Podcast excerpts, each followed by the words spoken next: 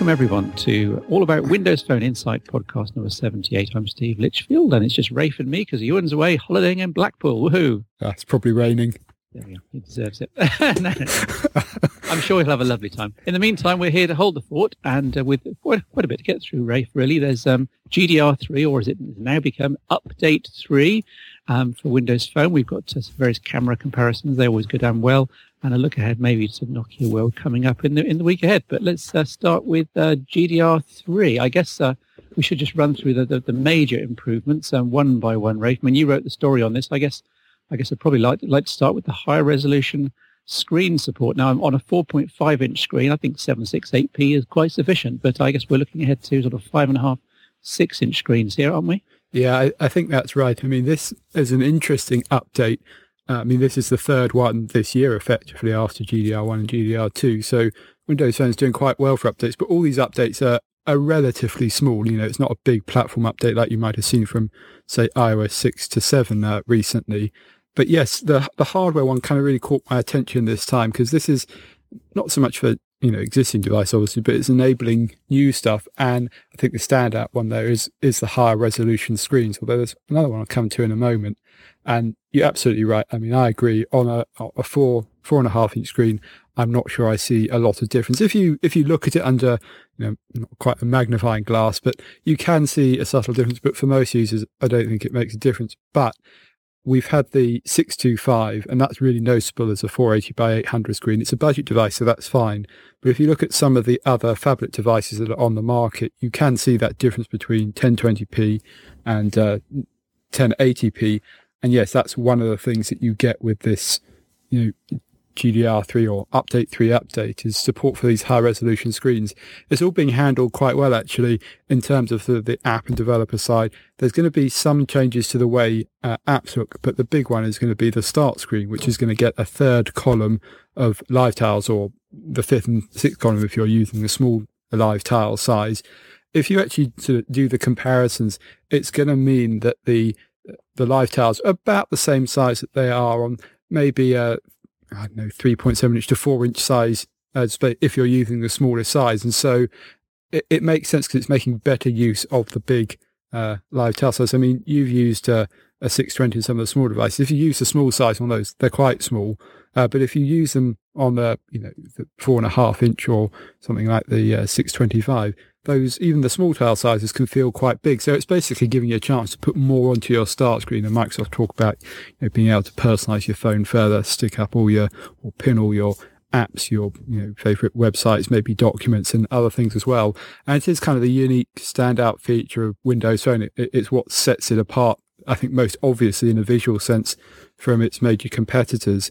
And so this seems like a very sensible update to me. And um, I, for one, will certainly look forward to seeing uh, a device, and I don't think there's one too far away. I think it's safe to say that takes advantage of this higher screen support. I mean, we should say that this third column of live tiles and the optimizations to some of the other hubs, which is coming in, only applies uh, to the, the, five plus inch devices, yeah, which, yeah. Uh, not to the existing ones. Uh, for developers, it's just a matter of the, the system will almost certainly automatically scale it. You might want to check, uh, but actually, in terms of apps, they're actually going to sort of be classed as the same as 720p apps, just with a different scale factor. And so there's going to be no real problems with having a, an extra resolution size to support. Yeah, are we going to get three? Uh, sorry, maybe you just mentioned this. Did we, did we get three wide tiles? I something that spans the width of a, a 1080p screen? Uh, as far as I know, we're not going to get that. So we're, we're going to stick with just having the double wide, which will occupy, in this case, two thirds of the screen. And then, of course, Ooh. you have the, the standard size. Yes, I mean, it'll be interesting to actually try it out because uh, sort of talking about it authoritatively. And honestly, I haven't seen it. I've kind of tested it out by putting a screenshot on a existing device, but it doesn't really give you a proper feel for it. And like you, I, I sort of wonder whether it wouldn't have been better to have an extra big live tile size. And I think for something like email, that could have been quite interesting at the data you cram in there.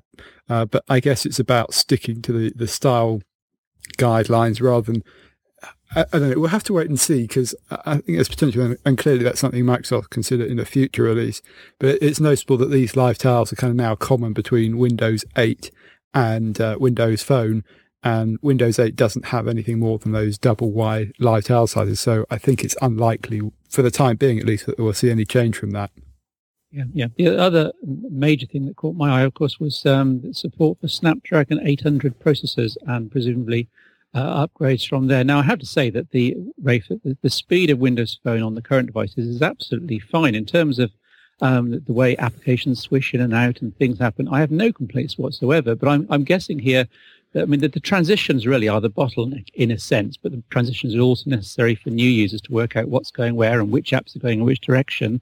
But I'm guessing the, the support for the higher spec processors is more about these higher resolution screens and having to provide more INF to provide the same performance and same transitions that we're seeing now.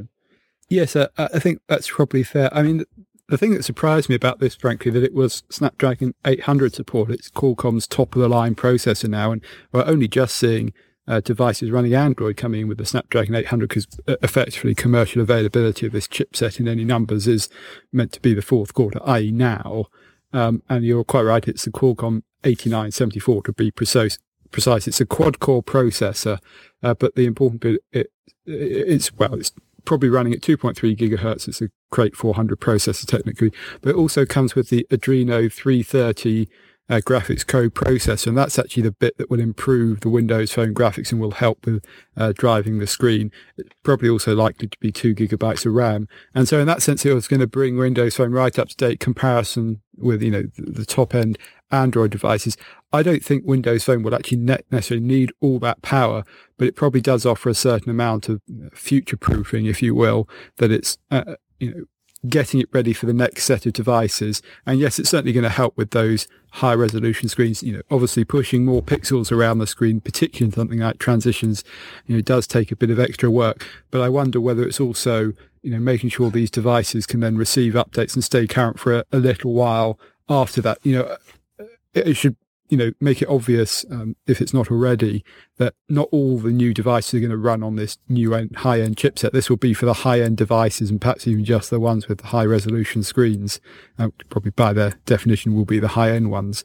Um, but the kind of the mid-tier devices will probably stay on the you know, older Snapdragon S4 or the Snapdragon 400 processors, and that's things like the 625 already on the Snapdragon 400. So I was a bit surprised. I thought maybe um, they'd go for the Snapdragon uh, 600 because that would be perfectly sufficient for powering Windows Phone. I would have thought. Um, but you're right. This is going to mean there's absolutely no performance problems whatsoever. I mean, Windows Phone in terms of its architecture, because it's not running on top of a virtual machine, in, you know, the same way that Dalvik an Android is, it's going to be more efficient, and so it should be pretty good for Windows Phone performance, not just you know now, but for the next 12 months. And the Snapdragon 800, from some of the early benchmarks we've seen on other devices and in kind of test boards, pretty good for battery life, you know, very good kind of performance versus battery life trade off, which has sparked some interesting discussions about whether, you know, you should go big little. That's the idea of having a big processor that you switch off and use a little processor for this kind of background task. Windows Phone obviously not going down that route. Um, so I think it's going to be really interesting to see the first device with this, and obviously this will mean a new hardware family for Windows Phone. Uh, Nokia looks like it's going to be first out the gate with this, uh, potentially with a, a, device announcements next week.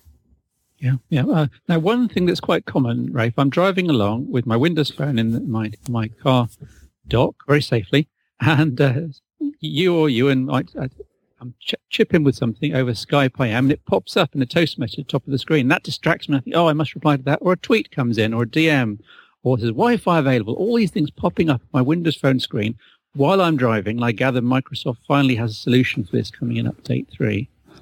That's right. This is the new driving mode, which isn't what everyone kind of initially thought it would be a, a kind of a driving specific UI. So you can handle things like music and everything else. Uh, you still have to use Nokia's car mode for that.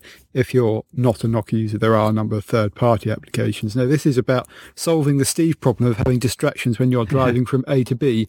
Uh, I'm not actually sure it applies to all the uh, toast notifications, but it certainly does apply to incoming calls and text messages. And the idea is that, you know, when you're in a call, quite understandably, you may, not be in a position to answer that, um, or, or may not want to, you know, and there are certain safety regulations around this. And I think it's going to become a much hot, hotter topic in the next few years when people increasingly realize that even using hands free doesn't necessarily guarantee safe driving. So this is just a very simple setup procedure. you define a Bluetooth device that triggers this driving mode. So obviously it's going to be something like your car kit. And when it's on, you can set whether you want um, calls and texts to interrupt you. The nice extra, you can also have a text message automatically reply saying something like, you know, I'm driving in the car. I'll get back to you as soon as possible.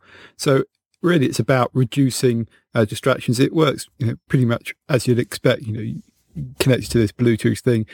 It will pop up a message saying, do you want to go into driving mode? You just tap yes.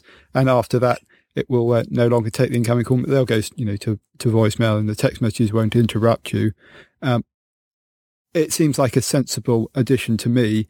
And, you know, if you get out the car and you're away from that Bluetooth device, it'll switch automatically out of car mode. So it's very much in line with the rest of Windows Phone's kind of design philosophy, making things uh, as simple as possible and trying to be as user friendly as possible. So I think it's a, a nice addition. It's, I guess, probably the big new software feature in this update three. Yeah, and just to answer the question that you weren't sure of just now, and, and answering my my problem, in one of your own screenshots it says, and I quote, "Driving mode turns off all notifications except texts and phone calls when you're driving, and you can also turn those off as well." So, it, implied in that is that things like Wi-Fi and Skype and tw- Twitter notifications that they all get blocked while you're driving, which is good. Uh, excellent. Thank you, Stephen. As you say, the calls and texts are the bit that you can kind of specify when you want to get them. So, you know, distraction free driving, personally, I, I, think that's a great thing to have. I don't know if you're um, going to use this, Steve, or do you like being distracted when you're driving? Well, it livens up my trips up and down the motorway, you know, replying to, replying to IM conversations, downloading apps. It just livens those hours on the motorway. When you're in the passenger seat. um, no. Um, another thing in update three, this is uh, probably not uh, something that you or I will necessarily use, but it's a big, big uh, missing element of the platform at the moment, and that's accessibility. We've got a number of blind or near blind users on our, on the older Symbian platform. We, we covered an, several um, applications updates on, on the Symbian platform, basically screen uh, scrapers and screen readers that let them interact with a touchscreen smartphone, even though they can hardly see or indeed can't see at all. And this is now coming with exactly the same company, I believe, but now sort of building it into the platform on Windows Phone.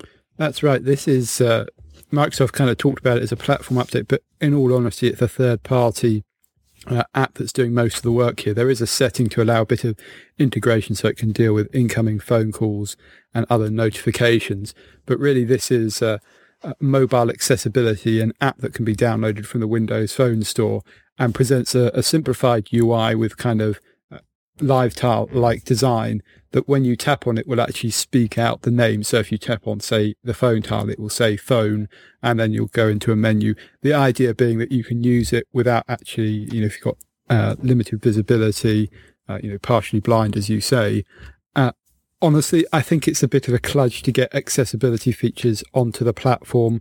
Uh, it's not done as smoothly as it is in really either Android or iPhone. It, uh, to be fair, it depends which Android implementation we're talking about.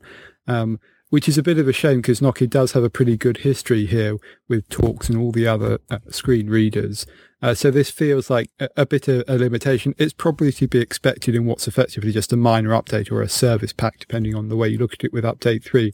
But I suppose the benefit is that it is here and, you know, some of the Windows phone devices are, uh, you know, priced pretty cheaply. So, you know, although I think many of the people I've spoken to have said, you know, that Apple have done probably the best implementation of accessibility on a on a smartphone uh, outside of some of the Symbian device, and we won't get into that debate now. Um, you know, it, it, it's a good start, but I think they're going to need to do more, and it really should be built into the platform itself rather than relying on a, a third party app. But uh, all credit to Code Factory's behind this app. We've actually done a very good job in creating something that will make a, you know, a Windows phone device usable for uh, someone who's partially sighted or you know some degree of um, uh, blindness as well. Uh, can't really comment on it ourselves. If anyone is using this and can tell us how good the implementation is, we'd love to hear the feedback, and we'll report back in the next podcast. Yeah, we do have a few um, blind contacts, at least I, I, do, and I'm sure if, if we sent them a 520 or something loaded with this, then, then they could give it a whirl and perhaps report back for us. Um, other updates in update three, just very briefly, there are a few miscellaneous um, improvement settings, some of which are worth talking about, but I'm only going to give you two minutes. So in true Ewan style, I'm putting a stopwatch on this. So okay. uh, I'll do this as quickly as possible. Custom ringtones, this is the idea you can actually set your own sound for things apart from uh, incoming calls. So, you know, text message, emails, everything else. It's kind of been due for a long time. Similarly, you can also have a, a custom uh, text tone on a contact by contact basis. There's an update to storage settings. It's really doing what the uh, Nokia storage check settings module did, letting you delete temporary internet files. But given that the other uh, space bug has been uh, busted, and that was in the last update. It's less necessary now, but you know, it's handy to be able to see how your space is being used on your phone. I suppose the big one of these small updates for a lot of people will be the automatic screen rotation. This makes it possible to lock the screen in a specific rotation, so either portrait or landscape mode. Helpful if you're maybe browsing or something like that. I think it's of particular relevance to the bigger devices myself. Um, there's also an update to the app switcher. That's the thing that you, you, you, see when you hold and press the back key you can switch between apps by just swiping across the screen. That's now got a close X button in the top uh, right hand corner. So it doesn't really have any real effect in terms of, you know, processor or power consumption because of the way Windows Phone is designed. But for those that like to control exactly which apps are there, I think it's a nice addition. It's also using a very similar visual style to Windows 8. So once again, tying the two platforms together. There's also some updates for the uh, Bluetooth quality connections with cars, uh, basically using a different way of connecting to the cars to make it work more reliably. You can also now use Wi-Fi when you first set up the device. That's great if you're setting up a device without a SIM card. You can actually yeah. download a Windows Phone backup. That's something I'm personally really going to enjoy having access to. It's also great if your SIM card isn't recognized when you put it into the device and it doesn't get the settings right. Yeah. That used to prevent you downloading a backup annoyed me. So that's probably my favourite small update from a personal point of view. There's also a small update to internet uh, sharing. It only applies if you're working with a, a, Windows 8.1 device, and basically, if you connect them together via Bluetooth, it makes it easier to set up a, a internet hotspot with your phone, kind of zero configuration stuff. So again, a nice extra. But as I say, I would probably pick out screen rotation and that Wi-Fi when you first set up the device as being being the big ones along with kind of uh, driving mode. Uh, uh, and I guess the most far reaching is definitely the hardware support. So that's Windows Phone Update 3, which is going to start rolling out in the next few weeks. I suspect the HTC and Samsung devices will be first. Uh, the Nokia device will be a little while behind because Nokia is going to be applying their own updates, quite a few actually, and we'll be talking more about those no doubt uh, in the next few weeks. And uh, quite what the code name is going to be, uh, Bittersweet Shimmers come out. Um, it'll be the equivalent of the Lumia Amber update. And as a result of that, I'd expect Nokia to be a couple of weeks behind that. So I don't know. Uh, I've said sort of November for the first uh, delivery of this GDR3. I suspect uh, the Nokia ones, it may well get into December, but we'll report back on that as soon as we can. But I guess we should say that if you're a power user or developer, there is a way to get it earlier than that, isn't there, Steve?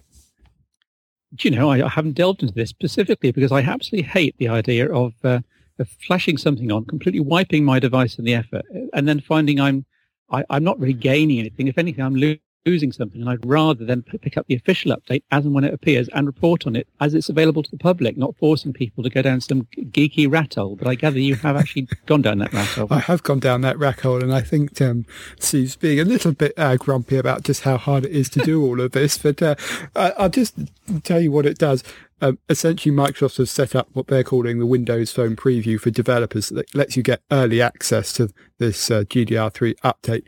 Why have they done that? Well, it's so developers can test their uh, applications again, you know, make sure everything's working. There are actually very few developer changes. There's no API changes, but there are a few changes to platform behavior. I think the most notable one is the way the viewport in Internet Explorer changes, but details on the site on that. But it does mean that other people can also update. It doesn't just have to be a developer. Um, those who get access to this are those who are registered developers through Dev Center, but also through the uh, free Windows Phone Studio. If you recall, that's a way of making apps for Windows Phone just in your browser. And that's free to anybody, so there's actually no cost to doing this. Once you register for this, you can sign up for the uh, or download the Preview for Developers app, and there's a, a link in the Windows Phone Store for that. You sign in, and your device suddenly is enabled for updates that update will then be delivered using the standard over the air update method. So no funky updates or funny flashing that you have to do, Steve. It's just a normal process. All your data is preserved and it has no impact on the firmware of the device. That's a kind of the custom bits from Nokia and other manufacturers. So I found it a very painless uh, process, to be quite honest. Um, of course, there's no guarantee that it'll absolutely work, and there are some notes about p- potentially voiding your warranty. But I uh-huh. certainly had uh, no problems with this, and it was a very smooth process, and really very little difference from an official update, apart from having to opt in to receive the updates. So if you're thinking about doing this, uh, by all means, go ahead, but you know, proceed at your own risk. But I have to say, I, I found it, you know, without offering any warranties myself or anything like that. I found it uh, very easy and uh, a far cry from things that Steve was talking about there, you know, having to wipe your device or lose anything like that. Um, and honestly, I think it's great that Microsoft is providing this. It uh, keeps the power users happy. You know, you can download and have the latest update as soon as possible. Um, and it's great for developers being able to test things.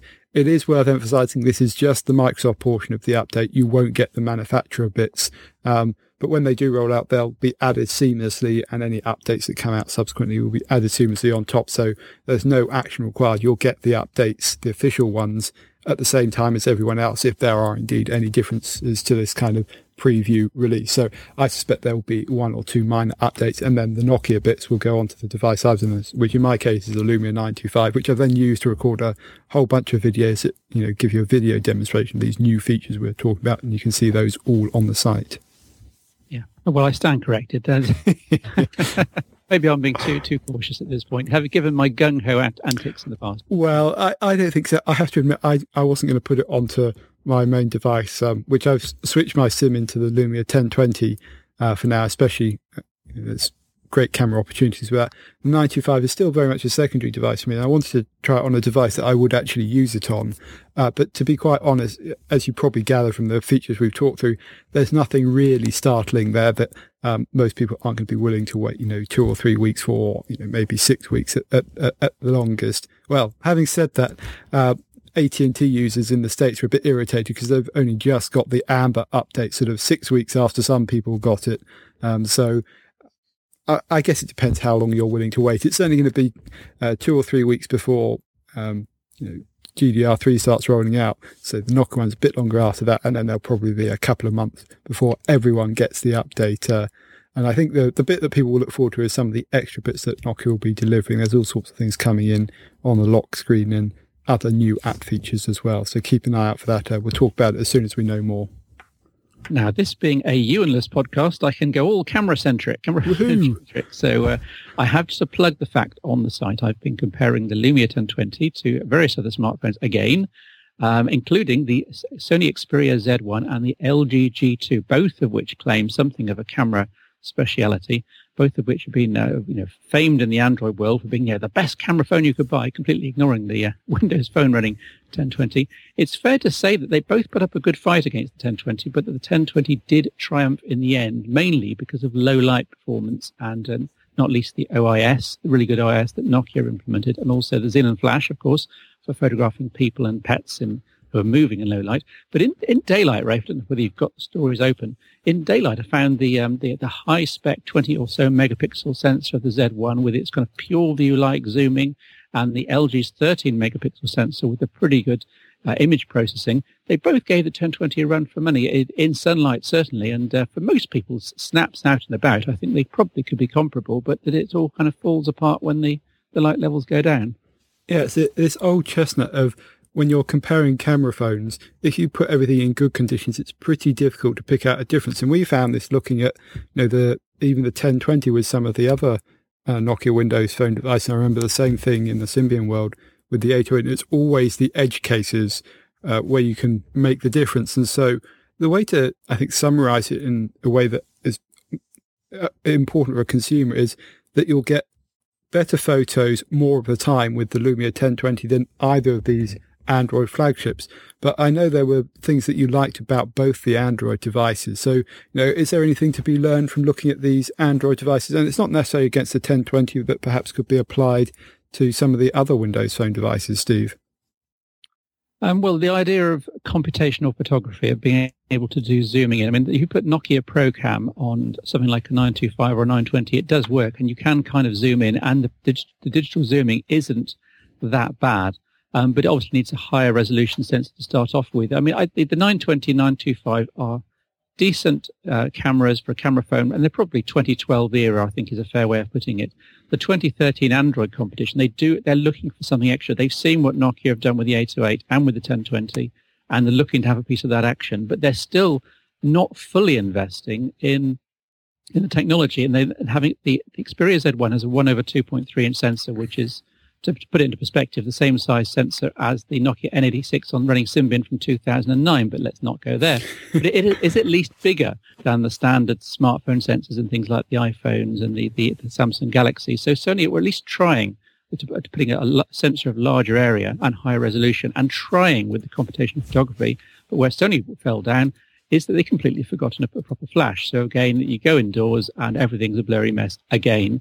Um, LG, I've done with th- their 13 megapixel sensor is right up with the Galaxy S4s and produces, you know, really very good shots if you just take them as is. But again, there's, there's the digital zoom isn't handled properly in the same way that the Sony and Nokia manages. So you, on the LG, you end up with, you, you zoom in and you do get blockiness, and you get, do get blotchiness, and you do get degraded results. And again, the LG, in fact, is actually particularly bad in low light the moment anything like a cat or a toddler or a person starts to move, it just becomes a blurry mess. And in some cases, the focusing time on that thing in low light can be as much as two seconds, which is ridiculous. By, the, by which time the, the pet, the cat will have scarpered off and you'll be replaced by a duck or something in your case. Um, so all of these phones are, are they know where they want to get to, and the, the, manufacturers aren't really fully investing in them. Nokia with the 808 and the 1020 said, right, we know exactly what we, where we want to get to. We're going to all bets are off. We're going to say we're going to gamble in it. We're going to put full investment in the hardware, full investment in the software. We're going to put in top spec components, a proper flash. They implemented it in both those devices, and you could argue that both the 1020 and the 808 are somewhat specialist.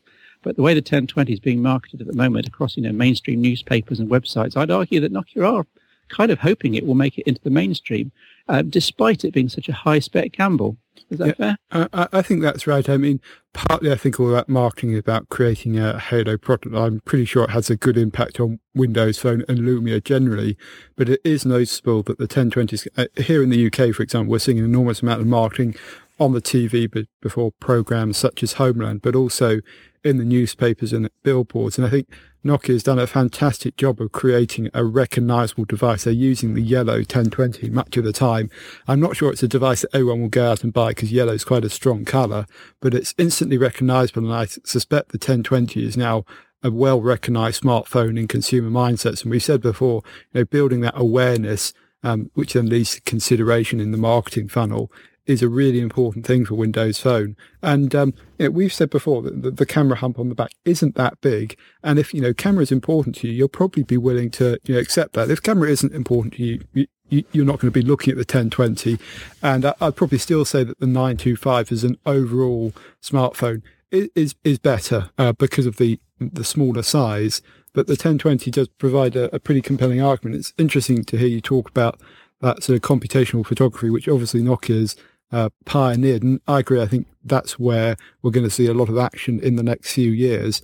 But also, it does feel like these manufacturers saw the Nokia approach with the 808 and then started thinking, well, how can we come up with that? You know, and we're now seeing the results of that. And this idea that the 808 was, you know, several generations ahead, I think is only Uh, kind of reconfirmed by this, and the same applies to some of the efforts to get OIS into the phone. I mean, this is something that's maybe worth talking about, Steve. You know, a couple of these devices do have OIS, and we've seen some others with it, but that all those implementations are not created equally. It's not an on-off switch, is it? I mean, you you have a kind of a different competency of OIS on these devices.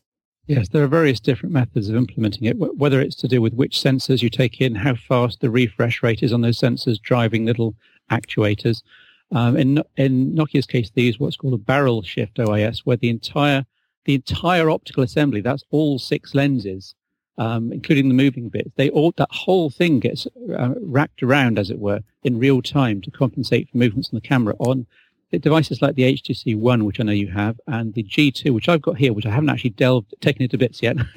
I haven't actually delved into the innards, but I suspect it might be the same as the HTC, with just the outer lens, just the, uh, the, the very outer lens element um, being flicked backwards and forwards. So just one element rather than the entire optical stack. Certainly when I did the OIS tests between the 1020 and the HTC One, the 1020, 1020 was miles uh, in advance in terms of uh, how much it could compensate for motion. Uh, in all three axes, um, the HTC One could only compensate for, for rotational movement in two axes, which rather limited it. And I, am going to do some tests later on today as we record this. Friday, what is it? Friday, the uh, 18th of October. I'm heading out to do the video comparison between the 1020 and the G2. So do watch this space. Uh, I did want to mention, Rafe, briefly. Um, we had a story on the site. I think I dug it out from a Far East um, announcement that the technology existed to do flat capacitors this all sounds rather geeky, but basically the reason most manufacturers haven't put proper flashes into their camera phones is because that they didn't flash needs a big bulky um, cylindrical capacitor normally, and you need a fairly big camera hump or at least a thick device in order to fit it in. Uh, now we had this story about flat capacitors, you know, leading the possibility of xenon flashes in just about every camera phone. I thought, yes, this is it. This is the future. This is going to happen in a year or two's time. And then we had the Lumia 1020 announced. About a month later, and so we, and Lumia 1020 includes a flat capacitor for the Xenon Flash. So I think other manufacturers are being rather caught on the hop by this. And I would expect devices uh, like the, the LG's offerings and Sony's offerings in about nine months to 12 months time will start magically appear with Xenon Flash after all. And I think, wow, we could have done it. We, we, the technology, technology does now exist. We can put flat capacitors in our smartphones too, and we can match Nokia for the very first time in, in very low light indoors. So I think that's my prediction for the future. Yeah, it's going to be interesting to see that happen. I mean, I think even then we're talking about it's this edge case and again and you know using Xenon Flash versus not using Xenon Flash. But I do wonder whether this is a component story a bit like the uh, high amplitude uh, microphones that Nokia uses that they effectively got an exclusive on by partnering with on the development of them. Uh, whether that applies to this in particular, I, I don't know. Uh, but I think you're right. You know, all, always with these things, we tend to see a bit of innovation happen somewhere and then the other manufacturers will kind of not necessarily scramble to catch up, but if it's something that's successful, we'll then sort of catch up and try and do it. We're seeing a, a, kind of a good example of this. HTC just announced their One Max device with a fingerprint sensor, which, to be fair, has actually been in development for a while. But I'm sure there's going to be people out there going, "Oh, that's kind of to match the the iPhone uh, 5S. But one thing about uh, these devices we've been talking about that did catch my eye, Steve, was kind of a button on the back of the device, which is the LG G2. Just wanted to get your take on whether you thought that worked or not as a bit of hardware innovation. It works in the sense that you get used to it and you start using it, and there are no real showstoppers from having the buttons there. But you have to ask the question, why bother in the first place, given that they're the only phone that does it that way, and people, everyone, absolutely everyone who buys one will have to get used to it because it's different to their preceding phone. Um, and the second point is the fact that they put it so close to the camera glass that it's absolutely impossible to use those, that button system and not three or four times a day your index finger slip onto the camera glass and leave a nice big fat juicy fingerprint, which then means your next photograph gets all blurred and, and messed up. So yeah. I'm not convinced. I think they could have done bet- a better positioning, either moving the camera glass or moving the button slightly further down the device. And I, I, I still I think it's a gimmick in the sense that it doesn't really add anything to the overall experience. It doesn't add anything to somebody's smartphone life. The G2 is quite a thick phone, relatively speaking, compared to things like the P6 and the iPhone. And if the G2 is that thick, then why not put the buttons on the side where people are expecting them? I just think it's a, a, a difference for different sake. Yeah, that was my immediate reaction when seeing it. So it's interesting to hear you say that having tried out the device. I think any bit of hardware innovation, there actually needs to be a reason for it. And generally that's making the experience better in some ways. You know, just as just chucking in a 41 megapixel camera wouldn't make a lot of sense on its own. But then when you use the computational photography with it, the oversampling that Nokia does with the uh, 1020 and before it the 808. That's the reason uh, you, have a 41 megapixel camera, and people still say, uh, still people see, see people saying there's no point having a 41 megapixel camera. They're right. It depends how you use it, and I think that applies to all bits of hardware innovation. Before we move off uh, camera stuff, uh, Steve, while I've still got the expert in the room, just wanted to ask you about another piece that you did recently, which was uh, essentially looking at Nokia ProCam, SmartCam, and Windows Phone Camera, and saying choices, choices, and you could add in all sorts of third-party apps to that as well. Um, and you were essentially saying that depending on the situation, you should use one uh, app or the other. Can you maybe give us a, a duffer's guide to which app that we should be using at which time. I mean, there's full stories on the site, as did all these comparisons. I'd really encourage you to go and read them because Steve, as is his one, goes into an enormous amount of detail and displays a, a good amount of camera expertise, but um, I know that some people just need a simple guide. So take it away, Steve. Well, yes, every Nokia phone, Lumia phone, comes with these three apps, or if they don't actually come built into the firmware. They're offered immediately in the Nokia collection. So essentially, you've got Nokia ProCam and Nokia Smart Cam as the two additional camera apps. and you've got the Windows Phone default camera application. Now, all three of these take their information from the camera hardware, from the camera sensor. And let's take the Lumia 1020 as a good example.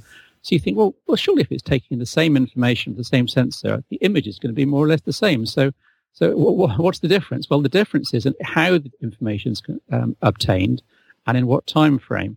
Um, the pro camera, people have complained about its shot to shot time and about that it takes um, three or four seconds to, to, after you capture the shot to then grab all the data, process it all, produce the full res and the, the shareable JPEGs and all the stuff that's behind the scenes before you're ready for the next shot. So if you're taking a, a shots at a fast moving situation, it's your kid's sports day, for example, or, um, or, or, your cat is in for an award, Rafe, and it's got a ribbon around its neck and there are other cats around it, and you want to take snap, snap, snap, then ProCam is going to be a bit of a pain because you just can't um, get back to the next uh, capture session quickly enough.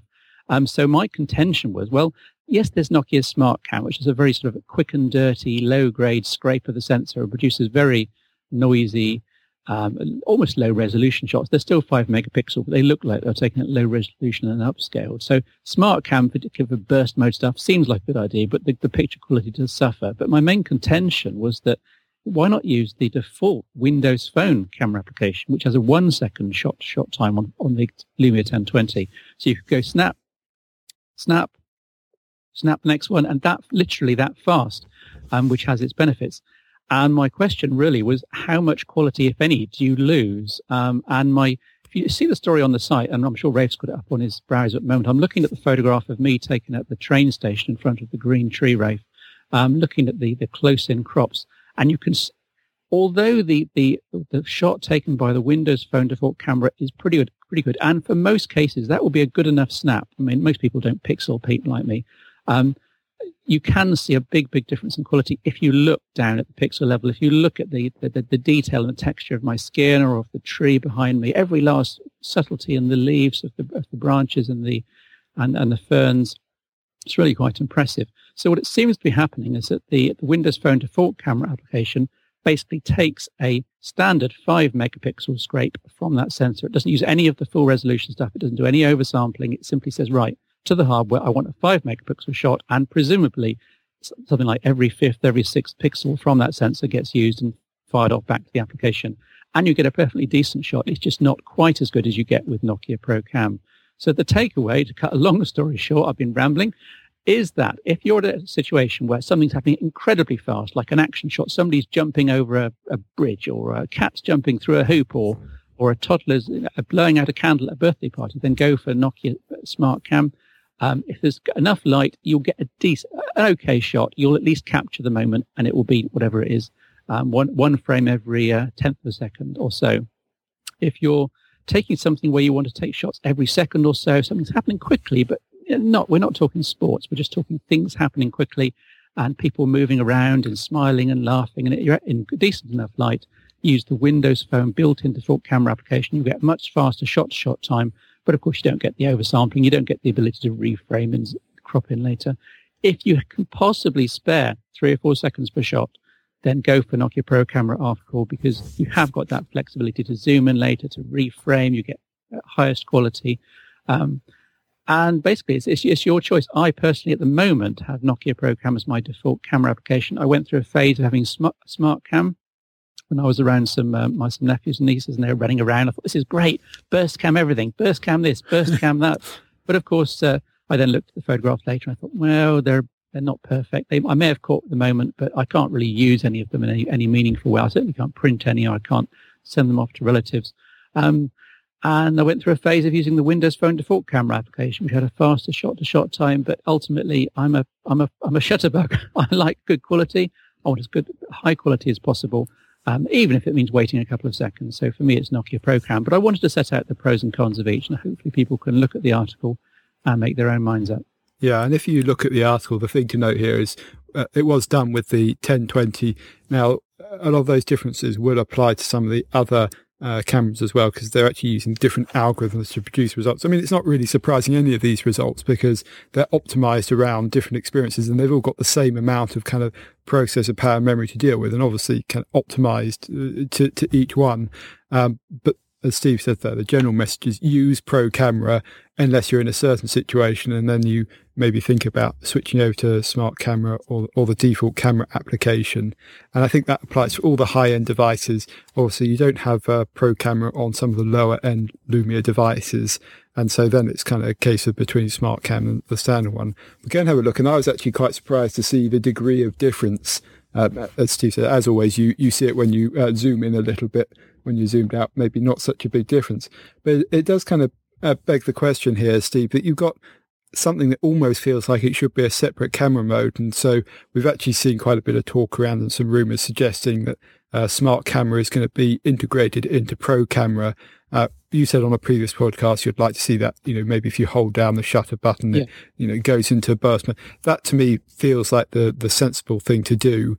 Um, and you're going to need to do more of this as a, kind of computational photography comes in more and more because you don't really want to be making those decisions ahead of time. And while, you know, I like the idea of being able to switch between lens apps, they're often, you know, very functionally different rather than about you know what you're capturing. You know there may be about capturing a, ca- uh, you know a photograph for a, a different task.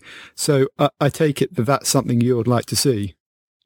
I would like to see it but i can see the complications from nokia's end um, because you, are in a ProCam app and you're used to four second shot to shot time, you're used to having all the controls uh, to do with exposure and, and timing, whatever.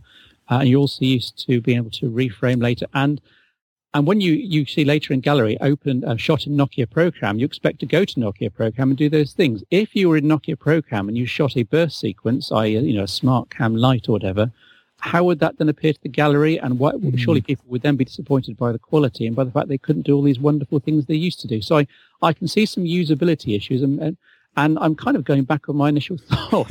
Although it would be a lovely thing to do in terms of interface, I can see it would, might cause more confusion than the benefits it might create. And, and the lens system, i.e. you can go into Nokia Procam and you're taking a scene and all of a sudden something happens fast and you want to do a smart cam burst.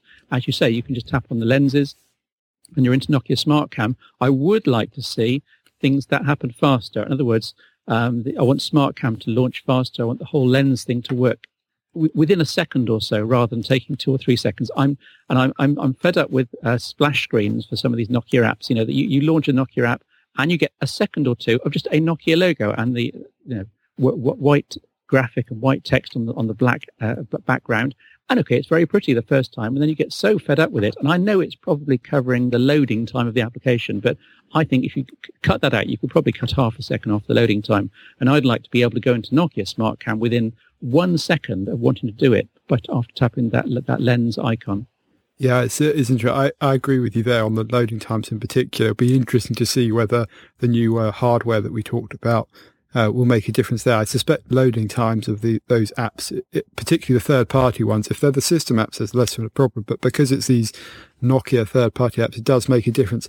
I do wonder whether uh, it would make sense in the pro camera application. You've got an icon that represents video mode, whether you could have an icon below that that somehow represented kind of smart cam mode or burst mode uh, as a way of sort of switching with just a, a single tap of the own, and then it, you know it would still label them as being a, a smart cam produced photo in the gallery. Uh, we'll have to wait and see on that. I wouldn't be terribly surprised if we see something uh, about that at Nokia World next week. I mean, Nokia is continually introducing new innovations, new updates to its apps, and there's plenty of rumours about new devices coming out. One of which is talking about a, a new high-end device with a big screen. We've kind of been alluding it through all the podcasts. The Lumia 1520 name is is well known by now, and one of the interesting things about it is it does have this 20 megapixel camera on the back, and at least in the leaked photos we've seen. And it's going to be doing kind of, you know, I guess a downsampled version of the 1020 camera yeah. um, with that, you know, using the uh, extra megapixels there. I suspect the sensor size is going to be fairly standard. You talked earlier when talking about the uh, the G2 and the uh, Sony device that that's what other manufacturers have done. It looks like we may see Nokia do something similar, but they may well have a bit of a, a unique take on it. So it'll be interesting to see quite what, what happens there. Um, you know, in terms of moving away from just a flagship uh, camera device, what would you like to see in terms of cameras on devices, you know, like the 920, you know, the high end devices, but they're not, you know, camera centric. What do you think is the best approach to take? Uh, well, I saw recently that Apple, in going from their iPhone 5 to the 5S, they, they quote increased the sensor size, and they did a little animation, which didn't really tell you very much. And I don't think anyone's actually done the calculations to work out what the new sensor size is. I suspect it's going from one over 3.2 inch sensor to a one over three, or maybe a one over 2.8, or something like that. And I, I mean, I think that's not a bad compromise as long as you don't go crazy with the megapixel count. I mean, an eight megapixel um, sensor of about that sort of size with today's BSI technology and today's image processing is fine. The, the, the killer, and I, I, I, hate to go back to my Xenon rant, is the, I, I, let's not use the word Xenon. Let's just use the word proper flash because now that that's, okay, go back to the flat capacitor thing, the moment these companies realize they can use flat capacitors, they'll all put proper flashes in all their top end smartphone cameras and they'll all be dramatically better in low light and, and they'll say, isn't life wonderful? And it's great to have the Lumia 1020 with its huge sensor, 41 megapixels and, and the dramatic zoom and the, the oversampling and you can get fabulous results from it. But I think this 1520 uh, with a 20 megapixel, I'm assuming the sensor size will be somewhere in between the, the 1 over 3 inch sensors and the, uh, the Lumia 1020 is 1 over 1.5. So it'll be somewhere in the middle ground. Um, 20 megapixels, I think it will produce jolly nice photographs. I don't just wish they'd put the uh, same flat capacitors in and that the 1020 has, then they really would have uh, got the best of all worlds. Yeah, I, I agree. I, it's interesting. We've seen various approaches with uh, phones. I think declaring one right and one wrong is is not the right approach. And um, I think Steve made a pretty strong case there for xenon flashes with a, a flat capacitor, or sorry, proper flashes, I should say. uh, we've seen HTC with their ultra pixel technology, which I actually do like what they've done with. I, I think they actually needed to increase the megapixel count a little bit on that one. Um, but equally well, going for this kind of 20 megapixel and then uh, being able to do this oversampling and then some interesting things with zoom. I mean, obviously it won't be on the scale of the 1020, but it will allow a certain amount of framing to go on. So I think that's got uh, a lot of potential. We'll have to wait and see on that. But I guess that's the thing we should talk about as our last kind of topic is, is Nokia World. It's going to be a, a, a bittersweet one in a way because this will probably be the last major event that Nokia does as an independent company, uh, I'm making the assumption that the Microsoft uh, acquisition of the devices business goes through, but that seems pretty certain now. There'll be a, a shareholders meeting in November to actually kind of get the next stage of approval and regulatory stuff. But uh, you've attended many Nokia Worlds, uh, Steve. They tend to be a little bigger than the standard Nokia launch event, you know, multiple devices and things like that. Uh, you have fond memories of those past events, I'm sure. Uh, well, in actual fact, this is a shocking admission, but I've only actually been to one Nokia World. I've covered all the rest remotely because you, you're the one who gets all the jollies, and you're the one who gets to fly the world, and you're the one who's going off to Abu Dhabi next week. Um, I'm sure it'll be a wonderful time, and the fact that it'll be the very last Nokia World, at least under that that name ever, I think we'll make it, yeah, and we'll make it rather special for you. And of course, the location won't help, will help as well. Yes, and we'll be reporting all the details uh, from Nokia World.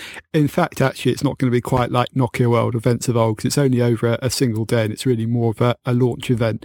Um, Nokia World kind of uh, originated in Nokia conferences that actually had several names at sort of NMC and other things even further back, uh, where they were actually, it was a two day event where Nokia did have some press in, but it was mainly about their partners and operators, uh, developers, suppliers and others, where they sort of talked about the business and where things was going. And it, it gradually developed into become more of a, a press and a launch event until what we got today. And uh, what we're expecting to see, well, no one actually knows, but there's been a lot of leaks this time around. It seems uh, each time around more and more stuff gets leaked. For example, we're expecting to possibly see a Nokia tablet running Windows 8.1, presumably the RT version. We're, we're assuming it's an ARM processor in there. That's the Lumia 2520. We already alluded to the 1520, a, a phablet or a large screened uh, smartphone device. It will be interesting because it will be the first time we see Nokia software on top of Windows Phone Update 3. It'll also be the first time we see the Snapdragon 800 and 1080p resolution display on a Windows Phone device. But there should be at least uh, one other Windows Phone device. I think the smart money is probably on something at the low end, possibly kind of a not necessarily a replacement for, but in addition to the 520 range, uh, Nokia traditionally puts a, a device together uh, called a tick and then has a tock where it then updates that device and often looks at ways it can reduce the cost of the device in terms of production or components. So I wouldn't be surprised to see an update to the 520 there, given that it's quite comfortably the best selling Windows Phone device. We estimated with some recent stats that it had probably done as many as 10 million of those 520s had been sold. There will then be a, a number of Nokia feature phone devices, probably around the, the developments on from the Nokia 501, which was the kind of the, the flagship Asha device that used a UI that owed a lot of uh, history to uh, MeeGo and some of those devices. There may well be um, another Windows Phone device. There's been talk of some dual SIM things and also, there's been various leaks around some uh, Verizon devices and the uh, 929 and various other names. Uh, it's never possible to say absolutely what all of those will come. I suspect the US operator specific ones wouldn't get announced at Nokia World, but we uh, I will be there in person, so I'll be able to uh, uh, tell you everything that's going on, and Steve will be abling assisting um, he's always uh, a, a, great backup behind the scenes and we'll try and bring you as much news as possible. But uh, one of the things to look out for, which there haven't been very many leaks on, is accessories. And at Nokia World, Nokia tends to surprise a bit with um, some accessories. We've talked about the Treasure Tag, uh, a low power Bluetooth thing that allows you to not lose your bag or not lose your phone, depending on which way around you look at it. So expect something there. But there are some uh, hints of a few more accessories to come. So that'll be well worth watching out for. And of course, we'll bring you all the news as soon as we can, and then subsequently reviewing the devices and going into a lot more detail once we get our hands on them and can try them out for ourselves. Um, I, I, guess, Steve, the thing to ask you here, uh, it's difficult when we don't know what's being announced yet, is tablet to, or phablet device, is that something you're personally, I see, I know you've tried out a couple of these, like the Note 3 and some of the other devices. I do find them very big to use as devices. Great having the screen space, but when it actually comes to using them as a phone, sometimes it's a bit too big. But clearly there's, you know, they're selling well. There's lots of consumer demand out there, particularly for them in Asia. So it, it makes sense from a strategy point of view, doesn't it, to do a, you know, a bigger screen device? Uh, absolutely, and and let's be honest. In in the UK winter, which we're just fast approaching now, we're all going around with co- coats and anoraks. We've got plenty of pocket space for Gam- Samsung Galaxy Mega 6.3s and Nokia Lumia 1520s or whatever. Uh, it's just that my, my contention. I've made this in another podcast, but I'll repeat it briefly here. Is that what do you do when the spring and summer comes and you're going around in sh- shorts and t-shirt and your phone is a seven-inch screen monster and you look rather stupid. So um, there, there is a sweet spot, and we've said it many times. It's four and a half, four inches, five inches, maybe with small bezels. That, so your hand can wrap around it and you can fit it in a normal size pocket. I think that's going to be the way the sweet spot is. But I can't deny the fact that, uh, yeah, in certain parts of the world and in certain climates and in certain dress types, then a large device makes a lot of sense if you can carry it. Yeah. Yeah. Well, I think it's, you said it there, it's the sweet spot, which is the most common device sizes, I think, going to be somewhere in that four to five inch range. But uh, some people will be an outlier one side. They'll end up with a, a Lumia 620 or something smaller screen like that. And equally they'll be out the other side with the larger screen device what's really going to be the interesting thing for me is to see how Windows Phone works on that large screen device. We talked a bit about that at the top of the show and whether there's any sort of customizations. You know, the Note 3 range from Samsung is, I think, well known for having S Pen and some of the customizations there. How much that's a gimmick versus being used as an, an interesting one? A lot of the kind of market research says the benefit for having the, the, the phone at that size is not really about the pen, but it's just about being a bigger smartphone. And some people like that for having the, the, the, text and other things on the screen are just bigger.